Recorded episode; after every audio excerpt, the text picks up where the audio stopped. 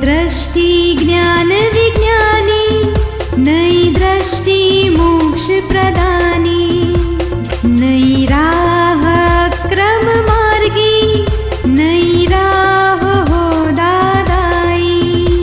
जय जय स्वस्वरूपम ज्योति अहो प्रत्यक्ष है ये ज्ञानी। जय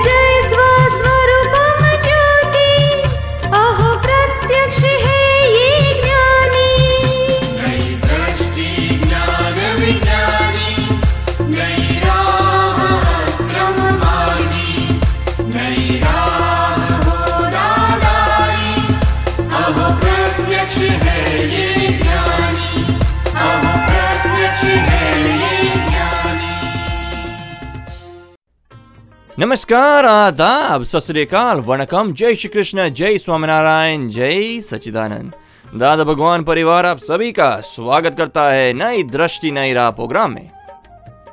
दोस्तों, कृष्ण का नाम सुनते ही हमारे मन में उनके बहुत सारे रूप हमारे सामने आते हैं। बाल कृष्ण, कन्हैया, द्वारकाधीश, मुरलीधर मक्खन छोर रणछोड़ राय, तिरुपति बालाजी श्रीनाथ जी योगेश्वर, न जाने और क्या क्या दोस्तों, हम उन्हें अलग अलग स्वरूप से पूछते हैं। तो उनकी असली पहचान क्या है? क्या वो विष्णु के अवतार थे? या फिर अर्जुन को गीता का उपदेश देने वाले ज्ञानी थे? चलिए, जानते हैं अपने आत्मज्ञानी पूज्य निरुमा से। जैसे आपने गीता का जो है ना दृष्टांत दिया, महाभारत का दृष्टांत दिया मेरे सवाल में तो भगवान कृष्ण को भी मालूम था कि युद्ध होगा, अर्जुन लड़ेगा। वेद व्यास जी को भी मालूम था कि युद्ध होगा और विजय भी पांडवों की होगी। और मेरा क्वेश्चन ये है कि उस जमाने में जो साइंस थी, वो बहुत ऊँची थी। हम तो नहीं कह सकते, जो हमने पढ़ा है, उस हिसाब से तो बहुत साइंस तरक्की की हुई थी कि बाण मारकर जो है पानी ले आते थे, वर्षा हो जाती थी, अग्नि बरसने लग जाती थी, ब्रह्मास्त्र थे जिससे अग्नि की वर्षा होती थी और जो है ना, सारा संसार भी जल सकता था, जैसे लास्ट में महाभारत के युद्ध के बाद हुआ ही है। तो मेरी जिज्ञासा ये है कि हम मृत्यु लोक में हैं यहाँ पर। हमारी मृत्यु तो निश्चित है, हम मरेंगे ही। लेकिन जब ये मालूम था कि जो है ना, हमको मरना है तो भगवान ने जो है ना, इतनी बड़ी रच कर जो है ना वो युद्ध करवा कर अगर अर्जुन युद्ध में ना जाता तो महाभारत नहीं होता। मेरा मतलब सोच है ये। तो युद्ध नहीं होता युद्ध नहीं होता तो इतने करोड़ों लोग ना मारे जाते। और करोड़ों लोग ना मारे जाते तो इतना जो ना साइंस जो हमने तरक्की की थी आज उस अगर वो सही थी तो आज भी वो साइंस उतनी तरक्की नहीं कर पाया है। इसका तो क्या था? इसका? मतलब इतना बड़ा युद्ध कराने का मतलब म- मकसद क्या था? ऐसा है किसी ने कुछ करवाया नहीं है। और किसी ने कुछ रुकवाया भी नहीं है। ये जो होना होनी थी, वो हिसाब होने का पूरा हुआ। आप कहते कृष्ण भगवान ने करवाया, लेकिन वही कृष्ण भगवान ने सबको पर्सनली मिल मिल कर युद्ध को बंद करने के लिए बहुत प्रयत्न किए। सबको मिले वो, किसको नहीं मिले? अंत में दुर्योधन को भी मिले उन, और उसको भी समझाने की बहुत कोशिश की। लेकिन वो नहीं माना, कोई भी नहीं माना।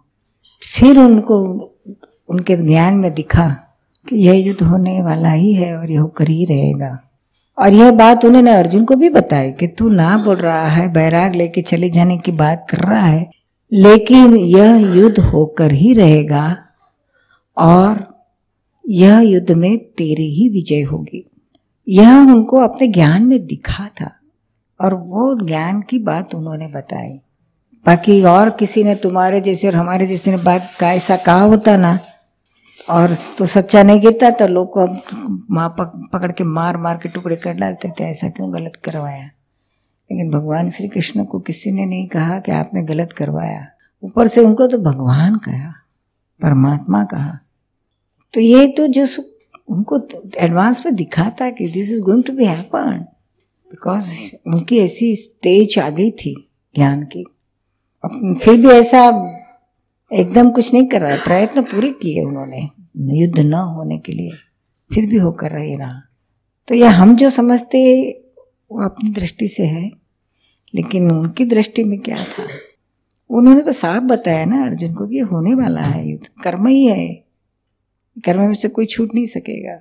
एक चीज़ ये है कि महाभारत में ही है, जब युद्ध खत्म हो गया था तो गांधारी ने जो है ना कृष्ण को बोला था कि आप चाहते तो युद्ध नहीं हो सकता था। उसमें भगवान कृष्ण ने ये भी बोला कि हाँ मैं चाहता तो नहीं युद्ध हो सकता था ये। ये तो गांधारी और उनके बीच की बात है। सत्य तो उन्होंने जो कहा, वही है। क्या? लेकिन वो चाहे ना चाहे, वो भी उनके हाथ में थोड़ी था। कहाँ था उनके हाथ? शुरू में उन्होंने नहीं चाहा तो भी कोई मानना नहीं। बाद में आ ही गया तो फिर करना ही पड़ा। उनके चाहने का था ही नहीं। कोई और दुर्योधन को कोई कहाँ समझता था? वो बहुत चाहते थे शुरू शुरू शुरू में तो पूरे प्रयत्न किए उन्होंने। कोई नहीं माना। उनकी चाह की चाहना की बात ही कहा रही? और जब सिद्धांत की बात आती है ज्ञान उसमें तो साहब का है कि कोई, करवाता नहीं है ये तो होता ही है। कर्म ही करवाता है। उसमें श्री कृष्ण भगवान का खुद का भी थोड़ी चलता है। उनको भी तो देखो ना वो शिकारी का तीर लगा। पानी पानी करते उनका दम निकल गया। आखिरी दम उन्होंने वहाँ छोड़ा। मृत्यु भी तो उनकी इस तरह से हुई। उनके हाथ में थोड़ी था, वो भी उनका कर्म था। हर कोई अपने अपने कर्म से ही बंधे हुए थे। सब छोड़ रहे थे। हाँ इतना फ़र्क छोड़ने छोड़ने में फ़र्क होता है ज्ञानी है तो हँसते हँसते मुक्त होकर छोड़ते हैं। अज्ञानी रोते रोते कर्म बाँध बाँध के छोड़ते हैं। इतना फ़र्क होता है। आप सुन रहे हैं नई दृष्टि, नई राह। आज हम बात कर रहे हैं कृष्ण भगवान के बारे में। दोस्तों, कृष्ण के बहुत सारे नाम हैं, जैसे मुरली मनोहर, कन्हैया, गोपाला, गोविंद, गोवर्धन, गिरधारी या वासुदेव। क्या उनका भी कोई मीनिंग है, स्टोरी है? चलिए, जानते हैं हमारे आत्मज्ञानी से अगले सेगमेंट में। वर्तन में श्री कृष्ण भगवान देह रूप से हयात नहीं है। तो अभी मोक्ष दिला नहीं सकते तो उनकी मूर्ति के दर्शन करने के क्यों नहीं? दर्शन तो सब किसी के कर सकते हैं आप। दर्शन तो करेंगे लेकिन किस भाव से करने चाहिए? क्योंकि मोक्ष दायित्व उनके पास उनके तो आत्मा। आत्म स्वरूप ही करो ना वो तो परमात्मा है। वही स्वरूप है और उनका वही स्वरूप हमारे अंदर भी वही स्वरूप है यही अभेद स्वरूप है। लेकिन जैसे सिमंदर स्वामी प्रत्यक्ष है हाँ। तो उनका दर्शन करने से हमें मोक्ष दायित्व प्राप्त होने का पूरा चांस है। हाँ तो इनके कृष्ण भगवान अवेलेबल नहीं है हाँ तो इसलिए मेरा प्रश्न लेकिन कोई भी हो कृष्ण भगवान हो या हनुमान जी हो के माता जी हो के कोई भी हो उनके आत्म स्वरूप के तो दर्शन कर सकते हो ना अभेद स्वरूप आत्म स्वरूप के दर्शन करना है। वो दृष्टि से देखो उन्होंने भी वही बताया कि मैं देह स्वरूप हूँ ही नहीं मैं तो आत्म स्वरूप हूँ। तो जहाँ हो वहाँ उनके आत्म स्वरूप को परमात्मा स्वरूप को हमारे नमस्कार बस। और मोक्ष प्राप्ति के लिए हमें करना पड़ेगा सिमंदर स्वामी हाँ ये वो पता व्यवहार से हर किसी के नमस्कार और निश्चय से हर किसी के आत्मा को नमस्कार तभी हमारा यह ये व्यवहार धर्म खत्म होगा। बराबर। हमारा कर्म भी तो है ना। कर्म ले आता है तो जब उसको भी अच्छी तरह से पूरा करना है। हिसाब है उसको अच्छी इस तरह से पूरा करो और अपने आत, अपने अंदर का आत्मा का फ़ायदा ले लो। क्या? तो कि उसके आत्म स्वरूप को देखो तो आपका भी आत्मा उतना ही वो स्वरूप होते जाएगा। अच्छी बात। सेकंड प्रश्न दूसरा श्री कृष्ण भगवान वासुदेव पद पर थे। तो वो उनका जन्म वास वसुदेव के घर में हुआ उसके लिए वो वासुदेव कहलाए। तो ऐसे वासुदेव एक है। कि ज़्यादा कैसे हो सकते हैं? नहीं, ऐसा नहीं है। वासु, वसुदेव के बाद थे, इसलिए वो वासुदेव हुए, कहा गए, ऐसा नहीं है। ये तो अजय यह जो त्रिशस्ट त्रिशष्ट सलाका पुरुष होते हैं, उनमें नौ वासुदेव होते हैं। इसमें से एक कृष्ण भगवान थे। ये जैन शास्त्र की बात है, क्या? इस हिसाब से हमने जो हमने जो सुना है वसुदेव वसुदन हाँ, वो- वो वो बात आप जो सुनिए वो बात भी सही है कि उनके पिता का नाम वसुदेव था। हाँ, इसलिए पुत्र को बोला गया। लेकिन ये बात ये भी अलग है और वो भी है। वासुदेव एक ही नहीं है। कृष्ण भगवान वासुदेव पद का मतलब क्या होता है वो समझ में नहीं है ये काल चक्र रहता है इसका प्रत्येक हाफ़ में छह आरे होते हैं, उसमें प्रत्येक हाफ़ में त्रेष्ठ श्रेष्ठ पुरुष होते हैं। जो मोक्ष में तो जाने वाले, मोक्ष का तो सिक्का है, लेकिन उनका, उनके कर्म ऐसे श्रेष्ठ लेके आते हैं कि जो सारे सारे युग में उनके इतिहास, आध्यात्मिक इतिहास लोग याद करते हैं, उनमें से सीख बोध लेते हैं। उस त्रिशस्ट से श्रेष्ठ पुरुष में चौबीस तीर्थंकर पहले आते हैं। फिर है तो बारह चक्रवर्ती आते हैं नौ वासुदेव आते हैं नौ प्रतिवासुदेव आते हैं और नौ बलदेव आते हैं। बलदेव यानी कृष्ण का ही भाई जो बलदेव है एक ही बलदेव नहीं है वो बलराम थे लेकिन वो बलदेव कहा जाते हैं। ऐसे वासुदेव के भाई बड़े भाई रहते हैं वो भी आ, स्टेप ब्रदर रहते बराबर। ये इतिहास इसका सेट हुआ है। ये होते रहता है रिपीट होते रहता है। आप सुन रहे हैं नई दृष्टि नई राह। आज हम बात कर रहे हैं कृष्ण भगवान की। दोस्तों गीता में बताया है कि यदा यदा ही धर्मस्य जब जब धर्म का विनाश होता है तब मैं जन्म लेता हूँ। तो क्या हर बार कृष्ण भगवान जन्म लेते हैं? और वो कभी मोक्ष में गए ही नहीं? चलिए सुनते हैं हमारे आत्मज्ञानी से। कहते हैं कि मोक्ष में जाने के बाद दोबारा संसार में नहीं आना पड़ता। तो कृष्ण भगवान ने बोला है कि मैं फिर अवतार लूँगा। वह एक्चुअली क्या है? ये जो भी यदा यदा ही धर्म से जो बताया तो जो जैसे प्रेसिडेंट की सीट है तो प्रेसिडेंट दूसरे साल वापस आता है तो वही प्रेसिडेंट आएगा? ऐसा नहीं है। प्रेसिडेंट कोई भी आएगा। यानी भगवान वापस जन्म लेंगे, युग पुरुष वापस जन्म लेंगे, मगर कौन? कृष्ण का आत्मा वही वापस आएगा, ऐसा नहीं है। दूसरा कोई भी महान पुरुष वो जगह पे आएगा और सारी दुनिया को हेल्प करेगा।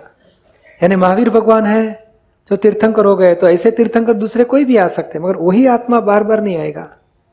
यानी जो आत्मज्ञान जब हो जाता है, उसे आगे की स्टेज में, यानी 85 माइल पे पहुंचेगा जब संसार में तो आत्मज्ञान हुआ। बाद में 95 माइल पर पहुंचेगा तो उसको जगत कल्याण की ही भावना रहती है।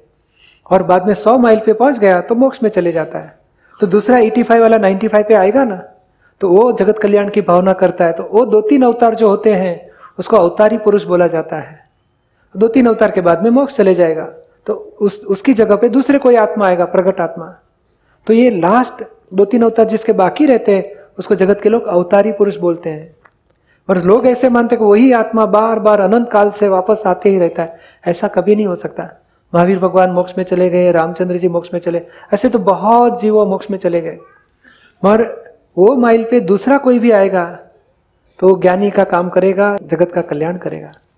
समझ में आया ना आपको? आप सुन रहे हैं नई दृष्टि, नई राह, जो सुल जाता है ज़िंदगी के हर सवाल को।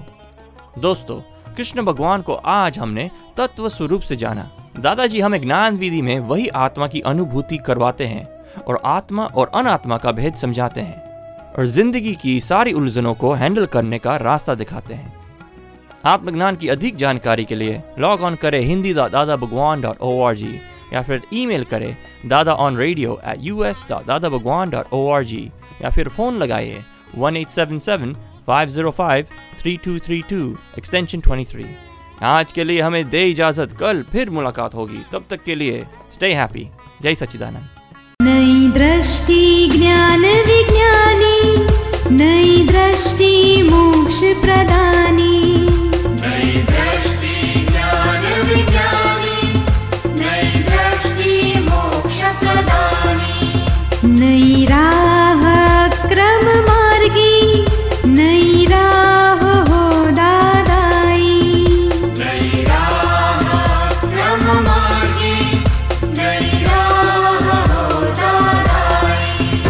जय जय स्वस्वरूपम ज्योति। अहो प्रत्यक्ष है ये ज्ञानी। जय